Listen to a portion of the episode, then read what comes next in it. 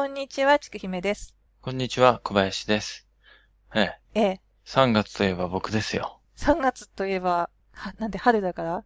うん、春にぴったりな男じゃない？小林さんでも誕生日はなんか4月とかだよね、確か？いや、違います、6月です。梅 雨です適当だ。あ、そうだよね。じじめじめした男。すんごいジメジメしてんですすっけど、ね。ごいじめじめしてる。はい。まあ、はい。今回もまた僕の回ということでありがとうございます。ね、いろんなちょっと都合があれして小林さんにお願いすることになったんで、はい。すいますせん。いません。しうん、私もに。でも本当に違うんですよ。言っていいですか？はい。私もいよいよそのうちやりますから、今、ひひ必死こいてまとめてるんで。本当ですか？そうですよ。はい。楽しみにしてます。はい。よろしくお願いします。はい。うんよろしくお願いします。うんはい。じゃあ、最初にね、はい一つ僕からお願いがあるんですけど、はい。あの、僕はね、歴史の人物とか、取り上げた人物にてついて話すについて、あの、聞いてくださる方の中に浮かんだイメージを大切にしてね、最後までお聞きくださいっていう、それだけです。あ、今回は？もう今回も前回もあいつでも？あ、いつも僕のスタンスっていうのを言いたかったのね。そう、あの、頭の中にこう聞聞いてると人物の顔とか勝手に想像するじゃないですか。うん。うん。それが本当の姿です。な、ね、画像検索とか、基本的にはしないようにしてくだ それ、さい。それが言いたかったんだ。すげえイケメンと思ってたらなんか違うとかだったらさ、うんうん。ま 嫌でしょ。あでもわかんないから大丈夫で写真ない時代だしさ。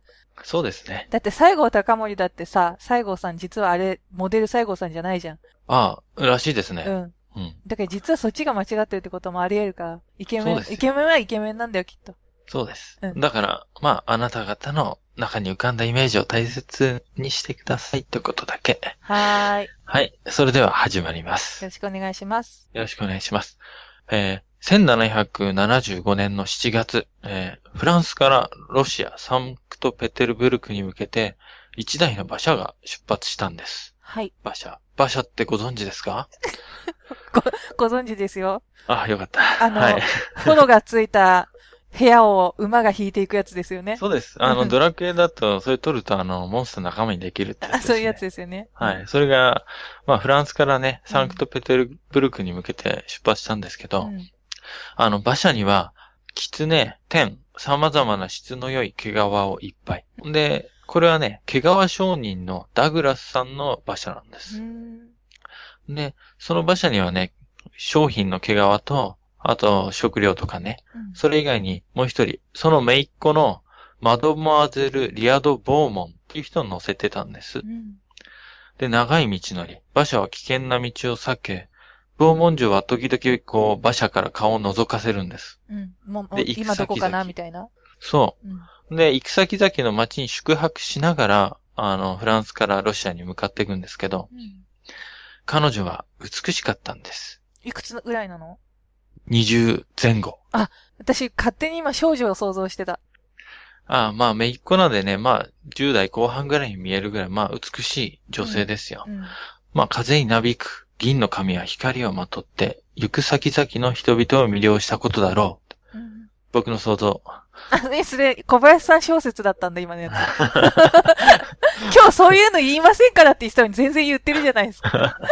まあ、7月に出発して10月までにはサンクトペテルブルクまで着くだろう。気が長いね。ね。結構かかるもんね。まあ結構電車とかないんでね、うん1775年なんで。うんで、その頃ね、あの、フランスってどんな国だったかっていうと、うん国王はルイ15世。はい。あの、シャルロ、死刑執行人シャルロの時のルイ16世のおじさんですね。はい。うんルイ15世。うんで、彼はね、先のオーストラリア王位継承戦争ってのがあって、あの、オーストリアをめぐって、いざこざを起こしてた小国があってね、うん。その裏側でこう、イギリスとフランスの勢力争いみたいなのもあって、うん。それに結構、結局負けてんですけどう、ん。で、イギリスがうまくやって、あの、地位確立して、フランスのこう、大陸市場での覇権をほとんど奪われるっていう屈辱を味わってたんです、ルイ15世は。で、そこへ来てね、ロシアとイギリスが急速な接近をしてたんですよ、そういう時期。うんで、それに対抗するために、あの、どうしてもポーランドとのこう密接なつながりが必要となっててう、んで、ちょうどその頃ポーランドの国王が、もうすぐ死ぬっていう、余命いくばくもなくなって王位継承をめぐる問題が上がってたんです。うんで、その王座を渇望する人がいて、それが、ルイ・フランソワ・ド・コンチコーって、コンチコーで覚えてください。コンチコ。うん。はい。あの、ルイ15世のいとこです。王様の。へえ。それがポーランド国王を狙ってて。狙ってたんだ。うん。そう。で、ルイ15世の目論見である、まあ、東の方へのね、拠点の獲得も達成されるわけなんですよ。コンチ公が。ここになれば。うん。でもしかし、コンチ公の野望達成にはポーランドにも外交的影響力のあるロシアの黙認が必要だったんですよ。うん。だけどロシアはイギリスと仲がいいっていう。うん。うん。で、その時のロシア皇帝ってのはね、女帝エリザベータ。あ、あの、なんとなく聞いたことあります？かの有名な。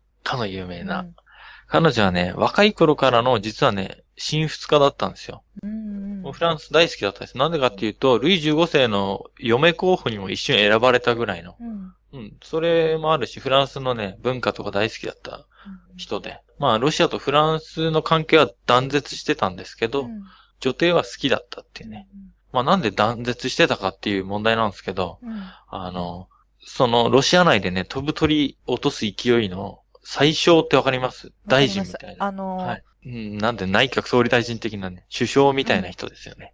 うん、の政策がね、親衛反仏っていうやつだったんですよ。で、ルイ14世の時代にフランス大使がこう追放されちゃったんですよね。うん。その時以来、帝国にはあの、たった一人の大使も領事もいなくて、うんフランスのわずかな商人しかいなかったそうです。フランスには。ああ、ロシアには。うん。徹底排除なんだ。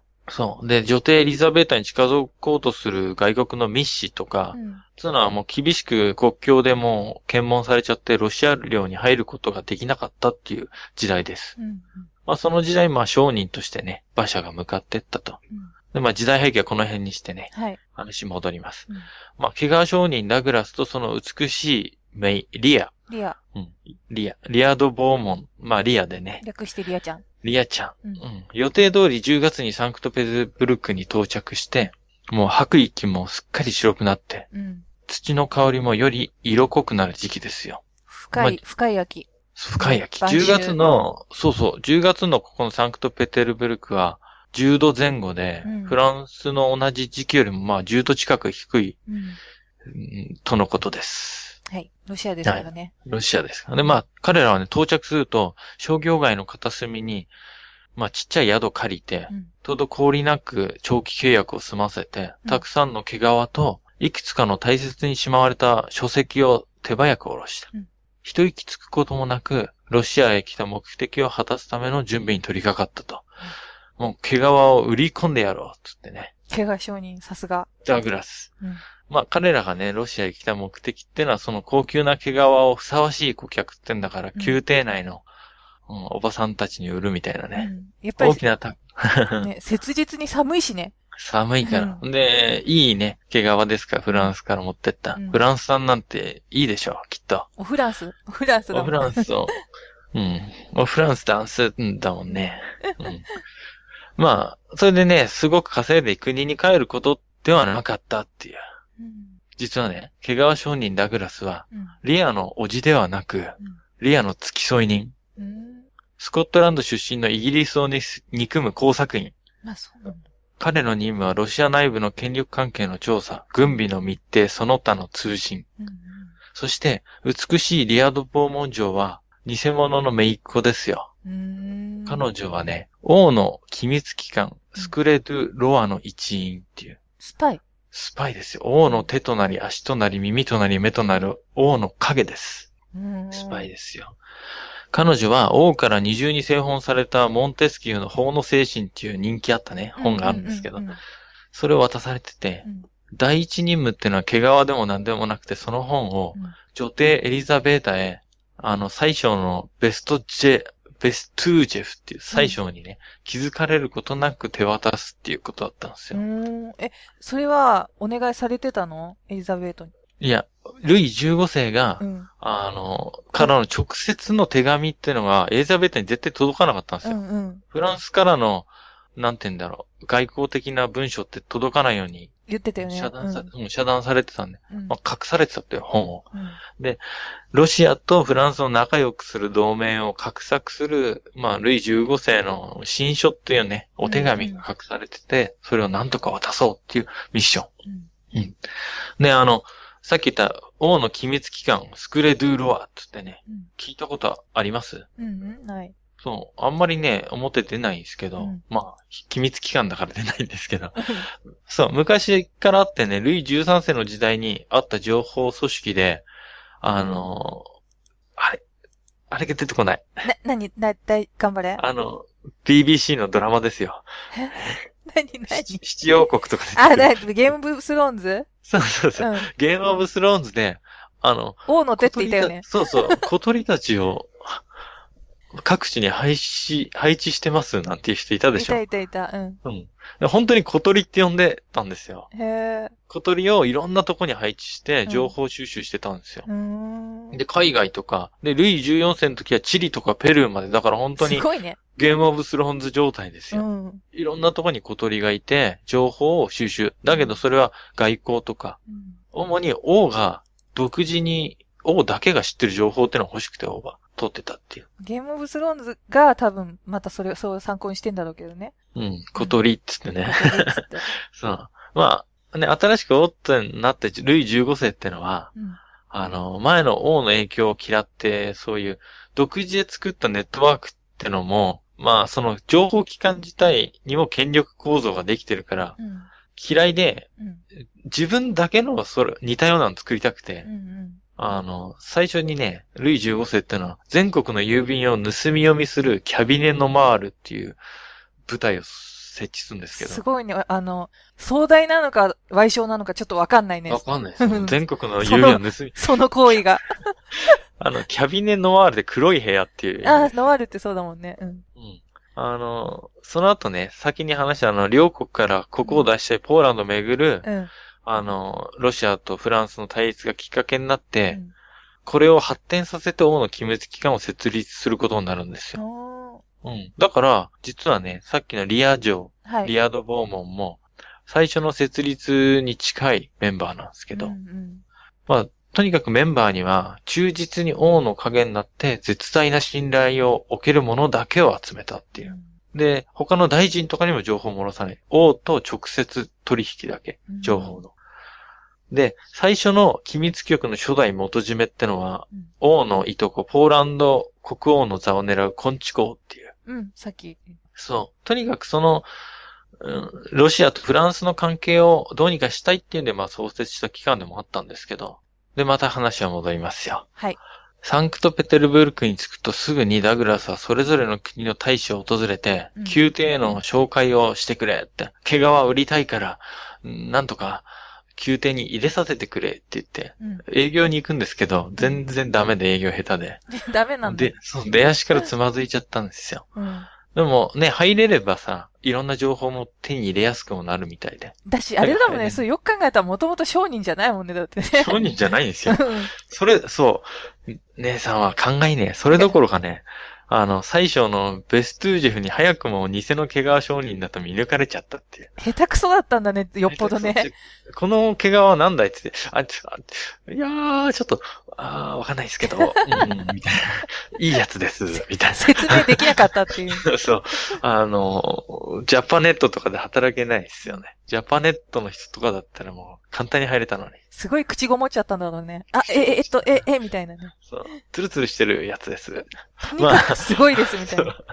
なんかその失敗で、うんあの、捕まってしまってはもう全部バレちゃうんで、あの、そんなに、うん。とにかく偽物でなんか怪しいやつって思われたからすぐにうん。単身国境まで逃げたと。あ、でも逃げ、逃げれたんだ。とりあえずに捕まったら最悪だから。うん。うんで、彼のね、目立った動きの陰で、うん。リアはね、目立つことなく動いてたと。うん。あの、ベストジェフがあの、フランスの敵なら彼の対抗馬を探せばよいってことで、うん。うん。幸いなことにナンバー2のね、副宰相が彼の敵でもあった、性敵でもあったんですよ。うん。ナンバーワンをなりたいじゃん。副、ナンバーなりたい。うん。なりたい。うん。で、副宰相のね、ボロンツォーフって、まあ、ボロンさんを怪獣してね、まあ、リアにとっては簡単なことだったんですよ。うんあの、ロシア美人もおののくような美しさを持ってね、うん。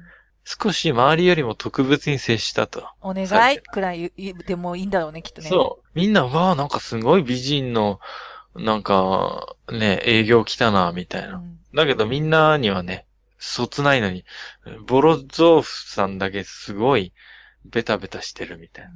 なんか俺すんげえモテてる。俺、俺特権意識みたいなね。そう。だからもう、たちまち警戒心が緩んでね、うん。い一切の門戸が開かれたと。もういいよ。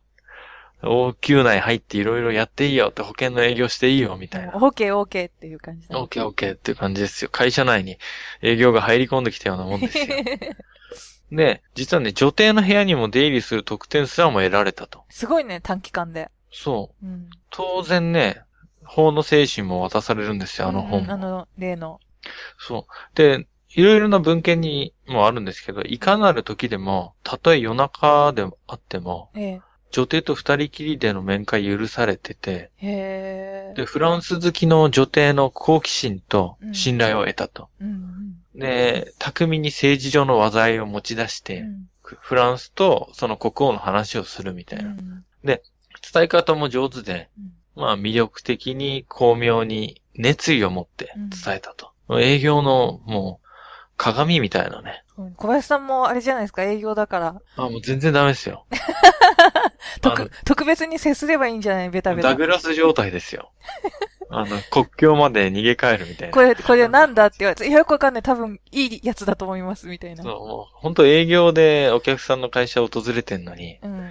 なんか違うやつだな、こいつは。なんか怪しいやつだなって思われちゃうみたい本当の営業なのにね。な。そう。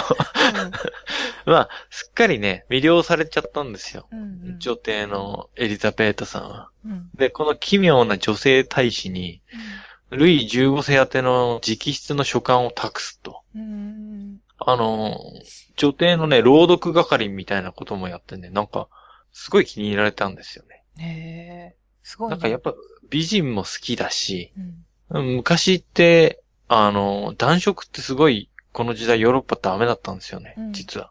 キリスト教圏は基本禁止だよね。禁止だし、毛嫌いされてたんですけど、女性同士のうん。慣れ合いみたいなのはすごいね。慣れ合い？慣れ合いって面白いね。体の慣れ合いみたいなね。そこ、そ、そんなに？わかんないけど、なんかね、そっちは結構、いい感じで見られてたらしいっすよ。うんうん。美しいみたいな。うん。結構出てきます。男色はすんごい毛嫌いされてたらしいけど。うん。まあ。で、この書簡で、あの、フランスとロシアのうん。外交関係の復活を承諾してくれるんですよね。すごいね。すごいリアのもう営業トークのおかげで、加えて断絶してたフランスからの正式な大使を、じゃあ送ってくださいっていうことを要望したと。うん。うん。正。式な大使。で、あの、また、そのね、書簡を法の精神に忍ばせてベルサイユに戻るんですよ。うん。うん。で、王の影としてなすべきことを予想以上に遂げたリアに、うん。王はすごい満足して、うん。全権大使として任命されたのは、さっきのダグラス。ダグラスと、ダグラスそういえばどうしてた？いや、もう、なんとか帰ったんですよ。帰先に帰っちゃった走って帰ったんですよ。うん。大体、いクエスト終わると大体帰るじゃないですか。帰る帰る NPC も街とかに。そう、帰ってたんですよ。うん。で、また、ロシアに、まあ、髭でも剃ってね、うんあの、宮廷に派遣される大使、うんう。ん。朝廷が望んだ大使としてダグラスが送り込まれることになると、うんもう一回。うんで、ここでリアはまた新たな任務を受けるっていう、うん。王から。まあ、美しいしさ、うん。ね、力量もあるでしょう。ん。で、ロシア宮廷内では結構人気あったんですよ。やっぱ美人の営業ガールが来たっつうんで。で、まあ言ってくれってね、力を相当買われたから、うん実は外務大臣の反対を押し切ってまでダグラスの補佐としてもう一度ロシア宮廷に送り込むことにしたって王様は。うん。もう一回行っていろんな情報を抜抜いてきてって。うん。で、ね、交渉に難航したら君の力でどうにかやってきて、みたいな。すごいね。う全ん、全権の信頼を置いてるね。でもね、今度はね、うん。あの、毛皮の営業があるリアじゃなくて、うんリアの兄、シュバリエ・デオンとしてっていう。ん？リアの兄として行ってきてっていうああれちょっとなんか。か話見えなくなってきたんですけど。兄？兄？そう。兄？そうなんですよ兄。兄ってどういうこと？じゃあ、彼の生い立ちに少し触れましょうか。彼、彼、彼女？彼女の生い立ちに少し触れてみましょうか。はい。お願いします。えっ、と、1728年の10月5日生まれ。はい。で、ブルゴーニュワインって知ってます？僕よくわかんないんだけど。あの、お、好き好き。ブルゴーニュワインって美味しいらしいですね。美味しい。で、その中心都市に近いトネールっていう町で生まれたんですよ。へえ。うん。で、そうだ、この1728年って何の年だったかなってすごいね、うん。ピンときたんですけど、あの、前、シャルル・アンリーで言った時に、あの、シャルルの親父さんが7歳でムッシュドパリになった時の年ですよね。うん。うん。すごいマニアッククイズだったね、今の、ね。いや、クイズだよ。お、あシャルルですらないもんだ。シャルルのお父さんのクイズだよ、だって。そう、シャルルの、これ分かった人いたかもしれない。あ、でも26年か、バチストは。うん、ごめんなさい。はい。えっとな、なんでもない。うん。なんかね、フォスディオンヌって呼ばれ、フォスディオンヌっていうう、ん。呼ばれてる美しい泉がね、街の中にあるんですよ。すごい綺麗な街。うで、ん詩人とかワインの味聞きには、うんなんかバッカスの泉として大切にされてきた街で、街と泉でう、ん。で、まあ、し彼の名前はね、シャルル・ジュビエーヌ、ルイ・オギュスト・アンドレ・ティモテ・デオント・ボーモすごい、5人くらいいるみたいな感じの名前だね。ン。うん、ティモテぐらいしかわかんない、ね。ティモテってシャンプーあったよね、なんか。そう。昔多分だから、髪が綺麗なんだなっていうあ僕のイメージですよ、そっから。ティモテ、ティモテで。そうだ。んまあ、長いんでデオンで。デオンで。お願いします。うん。彼女？彼は7歳ぐらいまでうん娘の衣装で育てられたと言われてます。うんで、デオン家はね、17世紀の初頭からこの地に住み着いた際して財もない名門で、うん。で、祖父と父もし市長だったんですよ、共に。うん。その町のね。うん。で、父はね、息子の教育をスパルタ教育の信奉者の厳しい神父に託したと。うんうん。で、幼いレオンはね、しばしば尻を剥き出しにされて平手打ちをされたと。神父様に。そう。で、うんその姿をね、父はね、ワイングラス片手に眺めていた。変態じゃねえか。ね。らしいと。うん。まあ、厳しいんですよ、その父親。うん。すごく。市長もやってます、なんつって。そうだね。はい。で、デオンがね、13歳の時にパリに留学してう、ん。で、この時ね、デオンが13歳の時にね、シシャルル・ランリサンスは4歳ですから。なんでぶっこんでくるの、時々。いや、パリだからさ、近く通り過ぎてんじゃねえかなって。ああ、はいうん。うん。バチストさん24歳だからな、確か。もう、小林さん、ほんともう自由だよね、最近。いや、いい、いい、面白いからいいけど、うん。うん。じゃあ、前ね、話した彼らがはいいたパリに留学して、うん。コレージュマザランっていうエリート校に入学して、して、はい16人の選別された貴族の子供だけを教育するっていう学校なんですよ。え、16人しかいないんだ。すごいですね、なんか。エリあ、ート。16、16人じゃない、16だから16 60人ですから。60 16だから、ごめんなさい。まあ、普通だね、そしたら普通の人数だよね。60人、うん60うん人、普通に。普通の人数まあがでも、ひ普通の学校60人って少なくないですか、でも。うちでも、すごい、なんていうの、もっと少なかったよ。え？だって、学校全体で60人ってさ、よっぽどですよ。うんエリートだ。尻を剥き出しにされてたの。なんで、なんで？厳しい学校。で、そこでね、デオンはね、うん。乗馬にダンスにフェンシング、うん。もう勉学文武両道ですよ。はい。で、二十歳にして収めるべきものはほとんど収めたと。すごいねで。特にフェンシングは当時フランスで最も名高い剣士のもとでうん。修行して、うん彼自身もフェンシングの腕前は評判集めてたそうです。うーん。で、その当時のインタビューが残ってるんですよ。のインタビューとかあるんですね。はい。同郷の劇作家フレデリック・ガイアルッデさん。うん。えーシュバリエ・デオンは生まれつき華奢で、うん。10歳の時彼の母は好んで妹の服を着せさせてたんです。うん。で、そんなみんなにさせてるとね、誰もが彼を娘とみなしたに違いないって。僕もそう思うよ。それで彼の胴回りは細くって、うん。手は優雅でう、ん足は小さかったんだ。うんちょっと変態っぽい人出てきたけど大丈夫ですか？しかしね、こんな可憐な娘らしい外見の裏に、若い男子の気配も感じられたんだよ。両性の特質を合わせ持ってたんだ。うん、そうやってフレデリック・ガイアルデさんは言ってますね、イン劇タビュー。作家のね？うん。うん。で、長くうね、ん。美しい髪ですよ。青く澄み切った瞳。二十歳になってもその純情可憐な少女と見まがう美青年だったと。少女と見まがう美青年。うん。才能を持ち合わせたね、こんな若者が気に、人に気に入られないわけがなくて、今、盾を得ようと思ったけど、う浮かばなかった、誰も。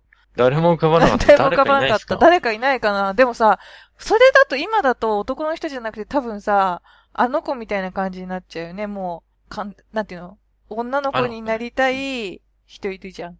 うんうん。芸能人で。女の子になりたい人。女の子レイチェルかな？あ、レイチェルじゃない、本当になんなんかさ、もうさ、性同一性障害とかの方の、で、あ、うんいますね。あの、AV とか出てる人かな。じゃないじゃない、もっとなんか、モデルさんやってた人、うんやってる人？でもそう、うんあの、美青年ですよ。もしくは、美少女。青年と見まがうほどの美少女。もしくは、少女と見まがうほどの美青年だったと。うんうん。まあ、結構人に気に入られて、しかも才能もあるうし。んで、パリのね、税区長官の秘書として迎えられて就職してたんですけど、うんで、いろんなサロンとか顔出して、結構著名人になったりとか、論文とかも評価されて、うん。で、特にね、ルイ15世の一番の愛人みたいなね、ポンパドール夫人に気に入られてたへっていう。え、ポンパドールって聞いたことあります？ポンパドール夫人って知ってる知ってる。うんあの人彼にね、さ、髪型からポンパドールって来たんでしょ？ポンパドールウィッグ。ポンパドール、前髪をさ、こう、やるやつ。うん。うん。あの、フォールアウトでも拾ってましたね、姉さん。私、そうそう、ポンパドールウィッグね。うん。はい。そう、それのポンパロード夫人に気に入られてたんですよ。へえ。まあだからそこからルイ15世に繋がってたらうんうんらしいんですけど、まあそんな美青年、もしくは美少女。うん。さてさて、レオンの活躍によって支えられた外交ですよ、はいロシアとフランスのね。うん。で、このフランスのロシアへの急激な接近の立役者がデヨンですからね。うん。あの、エリザベータをなんとか怪獣したわけですから。そうですね。はい。宿敵のイギリスに対抗する政策の一つでもあるんですけど、うん。まあ、この当時のドイツの支配者ってのがイギリス王のジョージ2世だったんですよ。だからイギリスがドイツのハノーバーあたりを支配してたんでうん、離れた飛び地として。うん。で、その防備をエリザベータに依頼してたんで、うん。だから、その当時、ロシアとフランス近づいた、近づいたとて、イギリスとロシアの同盟関係っていうのはまだ繋がっててう、ん。で、二度目のね、ロシア行きのダグラスとデオンの仕事は、最初、ベストゥージェフとうん、まあ、英国大使の妨害を払いのけて、女帝にこの同盟の破棄をさせることだったと。うん。うん。うん。まあ、幸いね、神仏家のエリザベータと、デオンの妹に続婚の副宰相、ボロンゾーフさんね。リアはいるの？みたいな。リアどうしてんの？みたいな。絶対気づいてないんだね。気づいてないんですよ。うん。で、か、あの、まあ、もう女帝はフランスと仲良くしたいんです、そもそも。うん。それと、ナンバー2の力入れてね、同盟の破棄に簡単に成功してしまうと。うん。ベストゥージェフだけこう、蚊帳の外みたいなんでね、地なんだ踏んで悔しがってたらしいけど。うん。で、当初の目的を、まあ、早々と片付けたはいいものの、ええ。あの、機密局の元締めのコンチ公ってね、はいほら、ポーランドの国王になりたいって言ってたじゃないですか。言ってましたね。だけど、それが全然進まないんですよ。うん。なんでかっていうと、ロシアが認めてくんなきゃダメだって言ってたじゃないですかそう。ですね。エリザベートはっきり拒否してたんですよ、ダメって。もう絶対無理って。そうう。それはダメですって。うんで、あの、ね、王のいとこのコンチ公にとって結構不幸が重なってね、ん。うん。あの、ポンパドールさんとか他の妾にも超嫌われてて、ルイ15世の。いとこの、うんルイ15世のいとこのね、愛人たちにすごい嫌われてて、うん。そういう愛人の言葉をすごい鵜呑みにしてたんでね、王様ってうん。のは。うん。うん。なんかあのおじさんすごいキモいんで、近づけないでく、くれ、くれますみたいなう。ん。うん。うん。うん。じゃあ、うん。な、そうだよね。何がポーランドの王様だよ。ダサいよ。みたいな。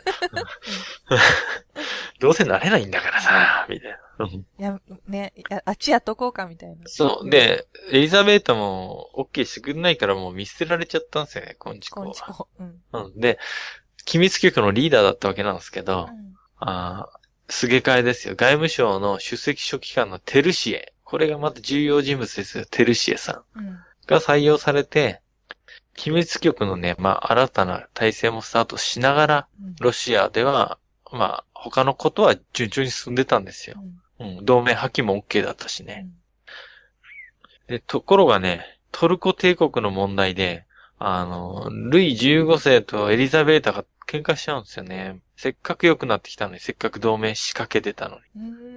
トルコいきなり出てきたね。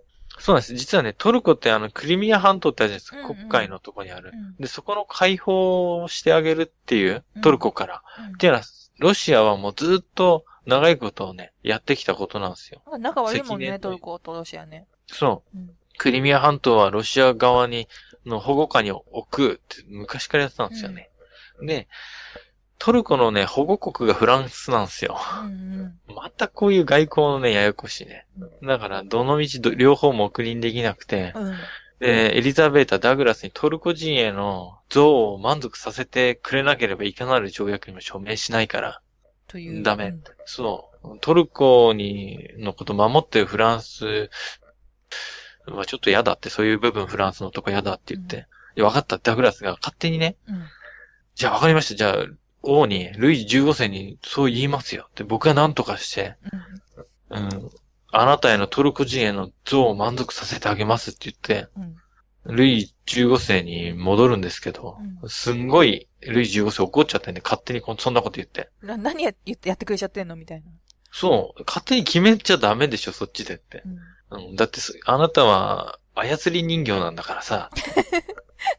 うん。だから罷免されてう、ん。まあ、新たな大使が送られることに、ダグラスとはもう毛皮商人から、ね、大使になったんだけど、うんまあ、それも偽物だけどね。ね。うん、結局また追いやられていなくなっちゃった、ダグラスとか。もう出てきません。嘘。もう今回の逃亡はこれであれなんだ。終わりです。うん。うんうん次のクールでいきなり出てくるかもしれないけど。シーズンうん、シーズン3あたりかな。3あたりでいきなり、やつだって出てくるかもしれないけど、うんもう出てこない。で、あの、あた新たなね、大使が送られる、ちょっとのほら、1ヶ月2ヶ月空くじゃないですか、フランスから人が来るまでの間。あダグラスが罷免されちゃってんで。うん。あの、この難局をね、デンは一人っきりでね、片付けちゃうっていう。お頼りになるね。そう。うんエリザベータの19歳年下の、うん、まあこれもね、愛人みたいなイヴァンってのもいたんですよ。お気に入りの部下。エリザベートはじゃあその時結構な年齢 ?40 歳くらいだの？そうです。ね。うん。で、えっ、と、お気に入りの美青年ですよ、これも。美貌の青年。うん。で、これはね、女帝はこの子に言いなりでね、結構。何でも言うこと聞いちゃって、いろんなもん買ってあげたりとかさ。あうんだって、うん、だからスマホの月額も払ってあげてたって言ってたもん、エリザベータが。あ、もう全然、ね、その代わり全部チェックするって言ってたよ。嘘。うん。あの、課金とかも結構できるってイバン言ってたけどな。全部、なんか、あの、電話帳とかチェックしてるって言ってた。あとなんか、勝手に GPS のやつ入れてるって言ってた。そっか、じゃあ、そういう女関係はちょっと厳しいけど、そう、位置情報抜かれてるらしいよ。抜かれてるから、今うんだから、だからスマホ持たされてたんだ。そうそうそう。そうだだけどね、うまいんすよ、デオンは。うん。イバンをね、うん。美青年のイバンを籠絡するんですよ。ちょっと待って、おかしいことになってきてるよ、話が。だよね。うん。うん。イバンはね、美しいデオンにちょっと男なんだけどね。そうだよね、2回目の訪問の時はだって男で言ってるもんね。そうん。う。籠絡されて、うん。女帝も、まあ嫌ってるあの、ベストゥージェフの悪口をすごい吹き込ませて、うん。で、さっきのね、ボロゾーフを巧みに操って、うん。ベストゥージェフとやり合わせるんですよ。最小と副最小。うーん。で、エリザベートその喧嘩模様を見てすごい笑ってたらしいんですけど。持っていいぞ、持ってやれ、みたいな。そう。うん。で、ダグラスとのその密約ってのをまあ破棄させて、ええ言えばエリザベータがさ、うんトルコ人をどうにかしてくれっていうのをダグラスが OK したのは、それちょっとやっぱなかったことにしてくださいっていうのは成功してう、ん。うん。で、フランスにね、すぐ戻って報告してって言って。うんで、ベストゥージェフはね、もう失脚してね、正真正銘のエリザベータ、新仏派になったんですよ、これで。うん。うん。うん。だから、そう、あの、ポーランド問題よりもとりあえず、フランスとロシアの結びつきがかなり強くなったところで。うんで、飛んで帰るデオンですよ。うんパリに。途中ね、馬車が転んで骨折したっていうデータが残ってますね。急ぎすぎた。急ぎすぎたう。ん。うん。で、戻るとね、ルイ15世はね、大喜びして、特別手当にね、自分の肖像入りの黄金のタバコ入れを与えたと。うわー、嬉しいのか嬉しくないのかわかんないけど、とりあえず。とりあえずすごい。すごい。すごい。自分の顔入っちゃってるね。すごい。いらねえってちょ小っと思っ林さんとたかよくやりそうだよね。うん、僕も部下いたら僕の写真入りのあげるけどね。ね。ブロン、プロマイドとかあげちゃうけどね。うわー、うんありがとうってとりあえず言われるんでしょ。うん。そうか。はいそう。まあ、裏のね、いろんな駆け引き。うん要はフランスとかロシアとかの同盟関係、歴史の教科書を見たらさ、うん同盟結んだと書いてあるけど、うん裏で活躍してたのはその一人のスパイだったと。うんうん。男だか女だかわかんないデオンさんっていう人。すごいね。うん。初めて知りました。あの、まあね、そう。そうやって、まあ同盟はね、うん必ずうまくいくとも限んなくて、うんうん。あの、元最初のベストゥージェフは完全に屈服したわけでもなくてねう、ん密かにいろいろ画策してたし、あの、ダグラスの代わりに、新任大使として来たロピタルっていうのは一人ではまあ、ロシアでいろんな難局に耐えられないだろうということで、デンはもう一回三度目のロシア行きを命ぜられてしまうと。今度は何で行くんだろうね。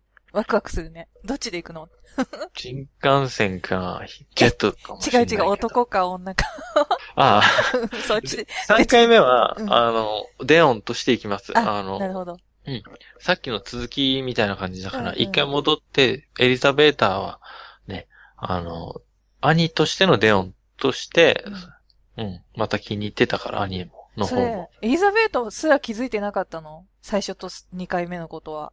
僕が調べによより、僕調べない。僕調べ僕調べによりない。ないんだ。すごいね。気づいてる様子がないんですよね。へー。で、新任のロピタルさんってのは結構頼りない、ちょっとなよっとしたさ、全身が柔らかそうなおじさんで、え、何ヨガの師匠とかってこと？じゃなくてこう、ぷっくりしててさ、ああ、そっちの意味で。ううんん。まあ、ちょっと不安だから、デオンもう一回助けに行ってあげてってう。んうん。で、もともとね、あの、行くっていうのは決定してたと思うんですけどね。。あの、ベストゥージェフはね、あ、その、デオンがロシアに着く間に失脚してるんで、うん。うんあの、シベリア送りになってます。あすごいね。すげえかわいそう。すごいかわいそう。結構、だから、まともな人、だから、籠絡されてないとか、うん賄賂で動いてない人はね、うん、ベストゥージェフだけなんですけどね。シベリア送りってさ、やっぱ、その頃からね、あったんですよ。笑っちゃったんですけど。すぐシベリア送るもんね。そう、シベリアって使われすぎだよね、シベリア。使われすぎ、シベリア。う。うんまあ、ね、デオンは3回目、公には大使館の秘書、うん裏ではまあ情報の漏洩と、国王と秘密文書やり取り、根回し、うんあとはね、結構贅沢したり、サロンに出たりして。うんうんうんほんで、お酒を配ったり、自分の地元のトンネールってところ。あとはね、毛皮の売買をして、奥様方、要は宮廷下の中とか、大臣とか奥様方への賄賂で、毛皮の売買もやってて。デオンはちゃんと説明できるんだろうね。うん。うん説明すごい売る売って、うんめちゃくちゃ売り上げ上げてたらしいですよ。ね。うん、別に売り上げ上げなくてもいいのに。ダグラスは全然だけど。な全然ダメだったんだよな、いろいろ。ねまあ で、この時期におけるうん、実はね、デオンの女性関係ってのは一切不明なんですよ。結構サロンに出てて、うんイケメンでう、ん何でもできる。うんだけどね、大使ロピタルから日付のない手紙をもらってんですよ。ほ大使ロピタルってあの、フランスからの、えっ、と、大臣ですよ。何？日付のない手紙って。ね、女性関係ないのに、彼からのラブレターみたいなの実はもらったんですよね。あ、そっち？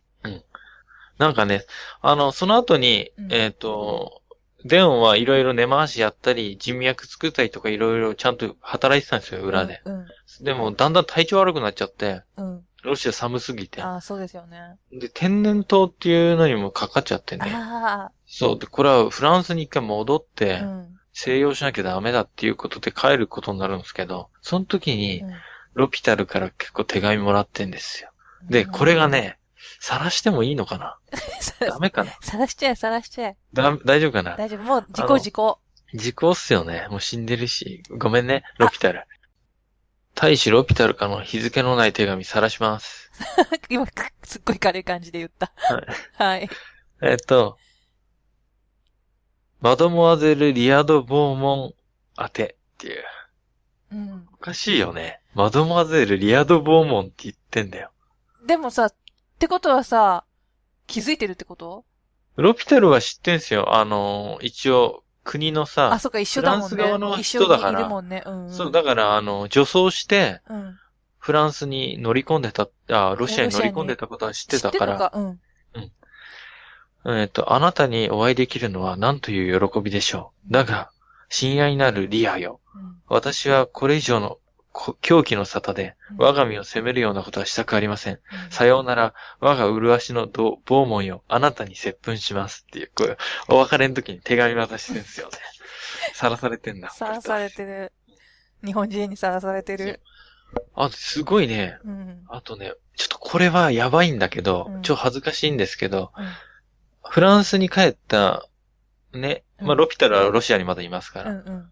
えっ、と、デオに送った手紙で、あなたにまたお会いできるのをとても嬉しく思ってます。うん。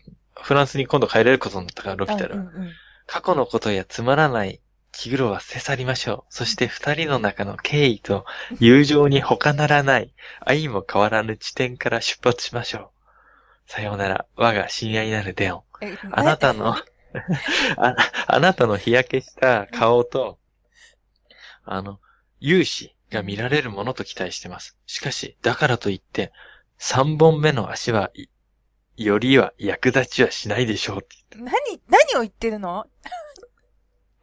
何を言い出してんの？そなんかね、うん。そういう、デオンはうん。国に帰って、うん。あの、静養してる間、一応兵士っていうか、竜騎兵の副隊長みたいなのに任命されてるんですけど、うん。その勇姿よりも三本目の足はそれより役立ちはしないでしょうって言って。う んもう下ネタじゃん、最終的に。そうそう。ロピタルはね、うんあの、デオンに三本目の足のことを、なんて言うんだろうな、その活用をね、親切に進めてると。うんうん。怪しいんだよな。で好きだったみたい。最終的にじゃあ、むしろ、突っ込まれたい方だったってこと？そうなんですよ。だけど突っ込んでくんなかったみたいですよ、全然。デオンはそりゃ突っ込みたくないでしょ、だって。だから多分、ベタベタしたりとかぐらいまではしてたんでしょうけど、うん。非常に三本目の足のことを気にしてたし、うん活用を親切に進めてるんですよ。本当？ごめん、本当ね、最近調子が乗らなくてうまいこと返せないでごめん。まあ、三本目の足っていう表現はね、ちょっと笑えますけどね。ねだから昭和の下ネタじゃん。うん。だからさらされていい君だよ。もうちょっとさ、面白い、ね、文言使ったらいいんだよ。よかったと思うんだけどすさ。ごいね。それ外国でも言うんだね。ねで、まあ女性関係全然なかったとはいえ、あの、女帝はねうん、レオン、ロシアの宮廷の一員に配属しようとぐらい気に入ってたんでう、ん。うん、まあそれぐらいですよ、女性関係って言ったら、仲いい女性がいたと言えば、レオンは。ちょっと、しかも健全寄りだもんね、それ。健全寄りですよ。ね女帝はなんか美しくて、うん。頭良くてなんか、ね、いい、宮廷にいたら、すごい私のこと助けてくれんじゃないかと思って一員にしようとしてたみたいですけど。で、本当に、パリにね、もうずっと帰りたいと思ってた矢先病気になって帰ったんですけど、うんうんあの、彼自身として、デオン自身としては、もともと剣士としてね、自慢の剣を振るう機会も全然ないわけですよ。うん。政府の仕事にあったの戦争。で、七年戦争ってのはもう勃発してますからう、ん。うん。うん、そういうせ戦場に行きたいと思ってたけど病気になっちゃったし、だからとりあえずパリに帰ったら、うん。で、元気になったらね、なんか竜騎、竜騎兵の隊長に、いつもなりたがってたんで、うんうん。ルイ15世にしてくれって、今までの労をねぎらってって思ってたらしいですよ。で、まあ、よ、そう、4ヶ月ぐらいでね、静養して回復してう、ん。えー、ルイ15世に天然痘を移したのはもしかして彼なのかな？と思いきや、実は天然痘ってね、その当時ほら、ペストを上回るぐらい恐ろしい伝染病だったんですけど、うんベルサイユ宮殿の中常に蔓延してたみたいです。うん、へえ。あの、もう廊下歩けば何十人もかかるみたいな風に言われてたうん。本当どんだけ汚いんだよって思ったけど、あの、何年間もずーっと宮廷内は天然痘かかる人が続出してたみたいですよ、ずーっと。へえ。うん。最初って、あ、よくご存知で、ルイ15世はね、天然痘ですからね。天然ですよね、死因は。はいね。死因は。うん。まあ、8月にパリに戻ったデヨン。で、ね、おっさんからの手紙を読みつつ、うん。まあ4ヶ月ぐらい静養したら、うん。完全回復してう、ん。まあ死の不調をさまよったらしいんですけど、うんで、ようやく、ほら、治ってなかったら天然痘だから、王様にも会えないから、うんうんようやく会えて、うん王様に。で、長年の脳を、労をねぎらってくれて、で、渇望してやまなかった、デオン本人としての肩書き。うんうん。今までは裏の肩書きしかないですから、全部嘘の肩書きじゃないですか。そうですよね。し秘書だとか、うんね、商人だとかうん全部嘘の肩書き、じゃなくて、デオン本人としての肩書きで、竜騎兵隊隊長に任命されたと。うん。だから、まあ兵士ですよ。よかった。よかった。うんもうこれで、影の生活は終焉を終えるかなっていうね。うん。で、竜騎兵隊長に任命されたわけです。ようやく剣を振るう機会が来たと。うん。一回も剣振るってないんですから。うん。で、まあ七年戦争も、まあその頃末期に入ってたんですけど、うん愛も変わらず各地で激しい戦闘が繰り広げられてて、うん。で、各地ね、戦闘地を転々としつつ、あの、武勲を上げてたんです、デオンは。あ隊長として。そうだよね。剣もできるもんね。そうなんです。で、うん敵陣のね、弾薬を確保するっていう大変危険な任務で、うん。勇敢なデオンと、あの、身長で日和、日和気味のゲルシーっていう人がいるんですけど、うん。それ対立しつつもね、あの、どんどん功を上げていくんですよ。うん。で、一つの戦い、1761だから、あの、シャンパーニュあたりのうん。兵士とスイスの傭兵部隊を指揮した時なんですけど、うんあーフランス軍を悩ませてたのスコットランドの連隊兵ってのを駆逐した戦いがあったんですけど、その時ね、頭と右手負傷しちゃって、デオンさんは。うわ。うん。うん。まあ、それでもね、うん戦争にいろいろ勝ってたんですよう。ん。で、その時に、あの、セントルイ十字勲章っていう、うん。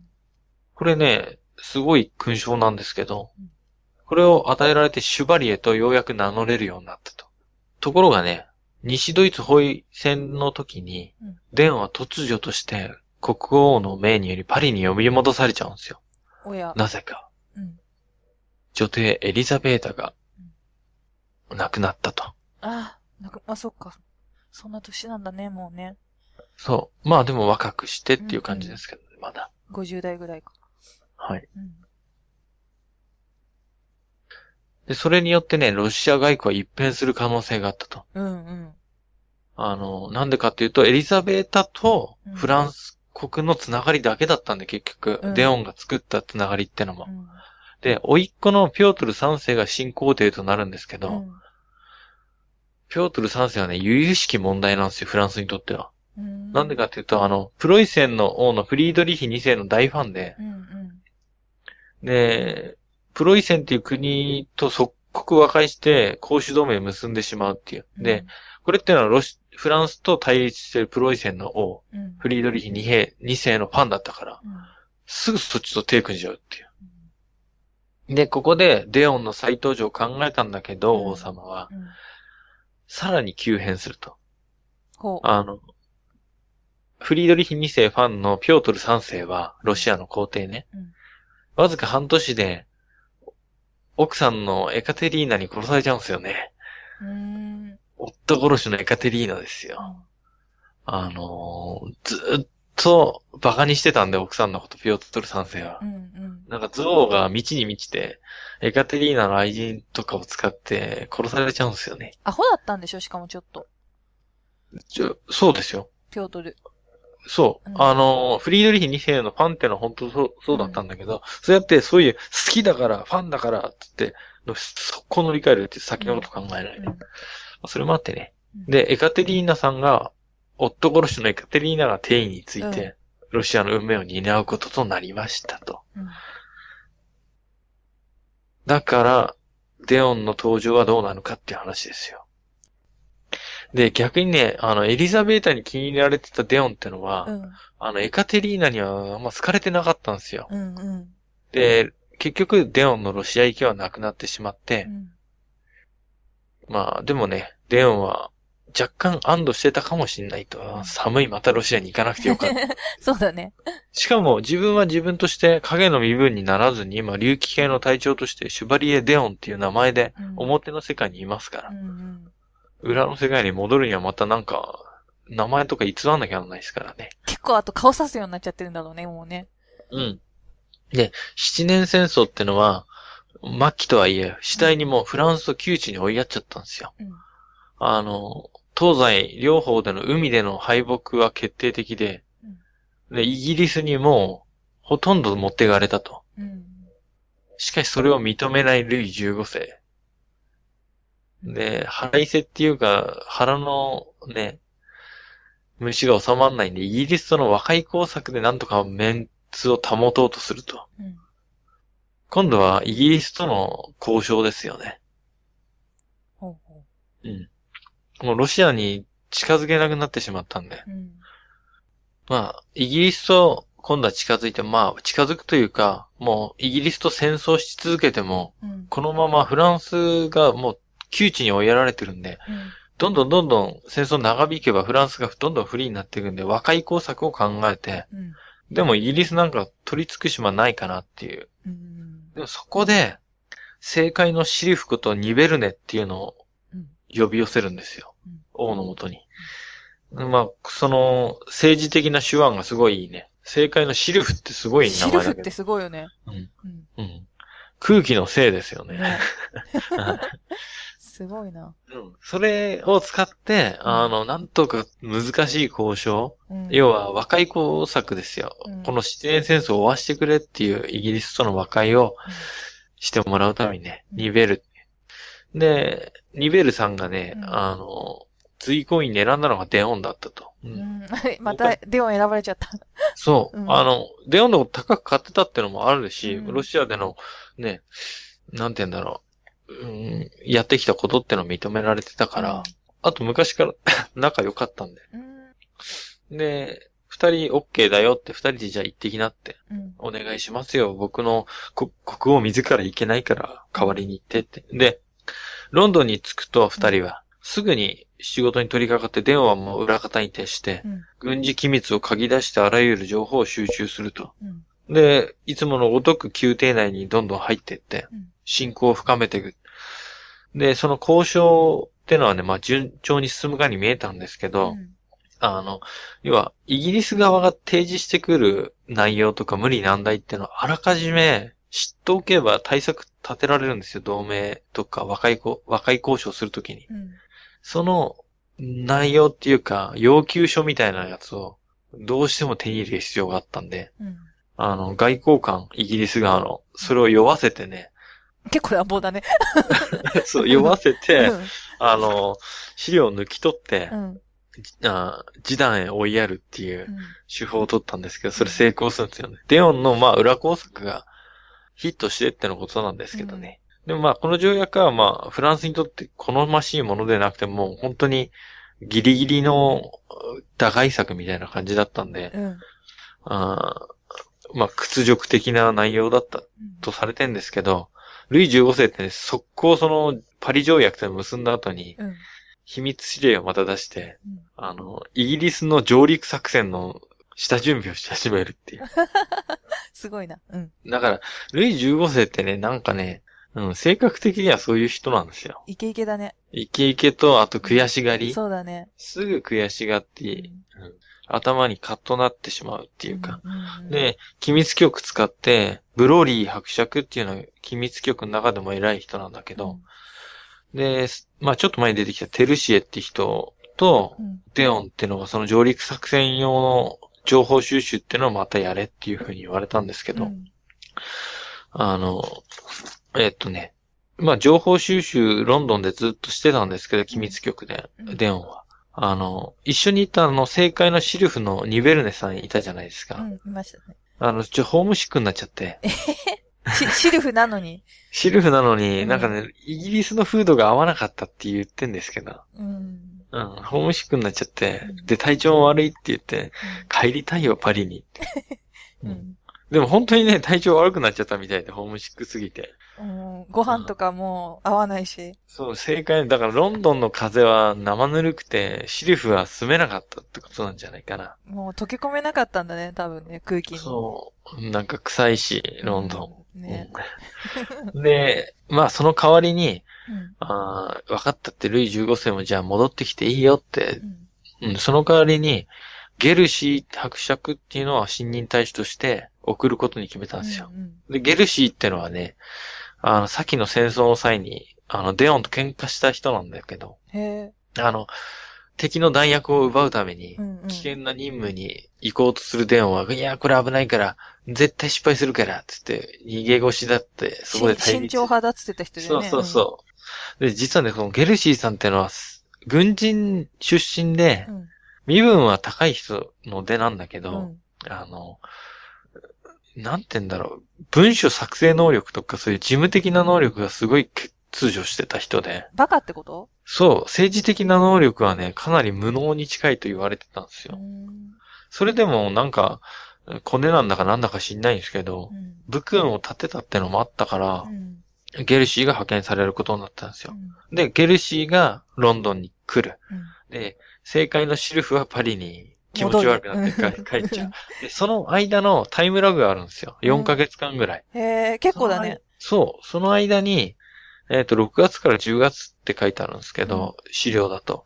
その4ヶ月間の間に、あの、シュバリエ・デオンうんとして、あの、全権公使、なんかイギリスの大使としての代理人みたいな、うん。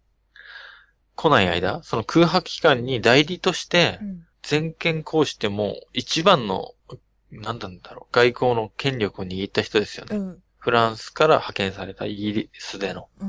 うん。うん。代理に任命されるんですよ、デオンが。うん。すまあごい、すごいじゃん。そうそうそう、頭もいいうし、んで、ちょうどいたからね。ねえデオンってうん、どんなそもそもが家柄なの？そ、そんなに高くない家柄？実はそう、あの、ちょっと、さらっと流しちゃったんですけど、トネールってちっちゃい町の、うん。そうそう、おじさんも父親も市長だったけど、うん名門とはいえ、すごい財産もない貴族の出ですよ。小貴族。うんそんな感じだよね、なんかね、聞いてると。そうなんですよ。だから、いや、ブルゴーニュの、まあ、小貴族の出である、うん。シュバリエ・デオンですよ。うん。小貴族。うんで、この時がね、うん生涯における最も輝かしい栄光に近かったと。だってなんでかっていうと、まあ、シュバリエ・デオンとして竜騎兵隊長になったものの、うんそういう社交界とかは裏の顔としては出てましたよ、任務として。だけど、裏じゃなくて表の顔として本当に社交界とか、うん。そういう国際外交の表舞台に顔を出したっていうのは初めてだったんで、うん。もうその時デオンはね、華々しく着飾って勲章を胸につけて、レセプションやパーティーに堂々と姿を見せられる身分だったっていう。喜んじゃった。そう、前は堂々とじゃなくて、名前嘘言っうてん情報を集めたりとか、パーティー出ても。できなかったけど、堂々と自分として、うん。なんて言うんだろうな。もう自分ですよ。僕ですよっていう。デオンですよ。で、出れて。うん贅沢しまくり。贅沢しまくっちゃうんですよ。なんか知んないちょ。ちょっと調子乗っちゃったかな？すごい調子乗ったね。あの、うん一応重要な任務ってのが、うんあの、外務大臣との、まあ、直接取引とか文通とか、うんあとは、あの、機密局のブロリーとかテルシーを介した秘密文通なんですけど、うんうん、それもやりつつなんだけど、まあ、いろんな、ね、口実を作るも何も遊びまくっちゃったんですよ、お金使って。代理ということで。うんうん。で、今度来るゲルシ、ゲルシーの名を借りても金使っちゃったりとかしてね。ゲルシーと折り合い悪いのにね、もともとね。そう、もともと悪いのに、うん来る間、でも僕の方がもうすごい有名だし、うん頭もいいし、みんなに好かれてるから、代理じゃなくていいんじゃないくらいまで思って うん。で、あの、ゲルシーが来るまでの間に、うんあの、機密局としては、うんあの、自分たちの秘密文書を安全なとこに保管して、うん絶対にゲルシーにも渡しても、外国人の、ね、イギリスの誰かに渡してもダメだから、うん守っといてとは言われてたんだけど、うんまあ遊びまくった。聞いちゃいなかったっていう。急に遊びまくっちゃったんですよ。なんか、あれだね、お遅いデビューの人みたいな感じだね。でそれかなりあるんですよ。あの、外装の、フランスの外装ですよ。フランスにいる。うん。あの、プラスランっていう人に、うん。あの、デオンはね、こんな手紙送ってんですよ。もう、ね、着飾るレースとかも買わなきゃなんなくてう、んそんな汚い服で出れないんで、特別手当だけじゃ全然足んないんですよって。うんね、僕はね、夜逃げするかもう、破綻させ、せざるを得ないぐらいお金使ってるんで、うん。あの、僕貧乏になったら大変でしょって。だからおな何を金言、ってるんだ？そう。すごい何を言出し、てるかわかんないでしょ、うん急に。うん。私に残されたのはもうこんな、うだんだん弱っていく人生なんですか？って。とりあえず2万リーブル以上の負債をなんとかするのお金送ってくださいよって。上から。だってさ、贅沢毎晩遊んでたらしいですからね、パーティーして。すごいね。そしたらね、もう外務大臣の、ね、心象も悪くなりますよ、そんな。うん。僕がどうなってもいいんですか？みたいな脅迫めいた手紙を送るんですから。うんで、それは、実はね、ゲルシーは、その外務大臣一派なんですよ。うん。電音一派じゃなくて、機密局の人間じゃないから、うんゲルシーは。うんうんプラスランも機密局の人間じゃないんですよ。うんで、機密局がちょっと嫌がられてたんで。うん。あ、ね、機密局とかって嫌がられそうだもんね。そう、なんでかっていうと、うん情報を、その、要は、国王一人で決めてるとはいえ、うん。外務大臣とかいるわけじゃないですか。うんうんうん。情報共有を絶対国王はさせないで、うん自分の機密局が得た情報は国王だけが持ってたんだよ。だからなんかわけわかんない秘密文書やり交わしてう、ん重要な情報も伝えてくんないのに今度遊んでるみたいな。うんしかも、君国王の影として行ってたまたま代理やってるのに何それって。ね、僕が困ったらどうするんですかみたいなこと逆入れてくるしね。こんな綺麗ないつも違うドレスとか衣装着たいんですけど全然ダメじゃないですかって。なんで同じ服着ていけませんから、お金送ってよって電話急に言ってんだようんね。うん。で、怒っても、手紙でね、その外務大臣怒ってますもん。あの、デオン、デオンとの、私は全権行使という肩書きがこんなにも早くあなたが出発した地点を忘れさせるとは全く思っておりませんでし 本当怒ってるな。た。怒ってうん他人の金銭を扱うにはもっと注意深くあることを願ってやみません。ううん怒られてんん。ね。怒られてるね。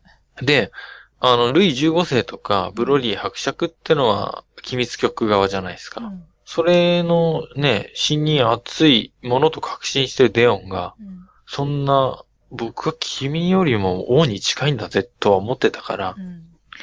ちょっと頭に来ちゃってね。うん。ゲルシーがうん、こっちのロンドンに来るうん。まで、絶対にこの座を固めてうん、ゲルシーが来ても立場なくしてやろうぐらい考えてたみたいです。でも金もゲルシーが使うべき分のお金も使っちゃってんですから。うん。そうだよね。でもまあ、デオンとこのゲルシーのポスト争いっていうんですか。うんうんっ。ていうのは、あの、ベルサイユ宮廷内の権力争いの縮図っぽく見えるんですよ、これは。うんうんあの、要はルイ15世ってのは自分の機密局を使ってる派閥で、うんブロリー、テルシエ、デオンとか。うんで、もう一人、影の政治を操ってた人がさっき言ったポンパドール夫人ですよ。はいはいはいはい。うん、そうですよね。の、ポンパドール派閥は機密局毛嫌いしてるんで、うん。なくなればいいくらい思ってんで。うん。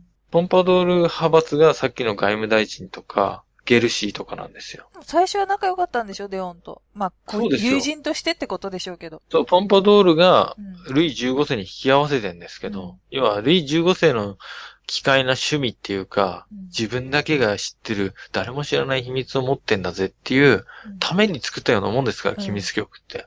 最終的にはね、うんそういう用途に使ってるわけですから。毛嫌いしてて。で、機密局をまあ通して手に入れた秘密文書ってのは、ルイ15世ってのは花火離さず持ってて、うん。で、ポンパドール夫人にさえも見せないっていう。うん。で、どっかに隠してんですけど、うんその内容ってのもやっぱポンパドール一派からしても知らないとうん。足元救われるかもしれないし、うん外交上失敗するかもしれない。それは国のことを思ってなんですけど、まあ、なんとかね、その外交文書的な秘密文書を隠し持ってるね、王様が。うん。こっそり盗み取れればと思ったんだけど、うんやっぱりポンパドール夫人の方が王様よりも1枚も2枚も上手で、うん。うん。必要な情報は抜き取ったと。うん。すごい抜き取ったんだ。うんうんすぐ抜き取られちゃったみたい結局隠してたんだけど。で、機密局が敗北したわけですよ。そのポンパドール夫人に。うん。あの、レオンがね、うんそっちで贅沢しまくってる間に。うん。そしたら、機密局がまだね、権力的に強けれうば、ん。なんとかなったかもしれないですけど、うん窮地に機密局を追い込まれたら、あの、うんレオンの立場もすごい悪くなるじゃないですか。あれだよね、漫画とかでさ、一方その頃ってなってさ、全然さ、気づいてなくて、毛皮とか着てさ、チャラチャラチャラチャラしてるイメージ。チャラチャラやってんですよう。んだって、もう、うん、行き過ぎた行動とかさ、うん身分不相応な生活をすごいしてたわけですから。で、国王にチクられてもやばいしう、ん。うん。で、結局ね、国王はその事実を知ってしまっうて、ん。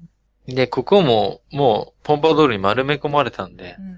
機密局の型を持てなくなって自分の配下の。うんうん。あーもうデオンをどうにかしてフランスに戻すっていう。あいつとりあえず、返して、帰ってこないとダメだっていう。ダメだって。うん。まあ、で、帰ってこいっていう手紙をゲルシーに渡して、ゲルシーはロンドンに着くわけですよ。うん。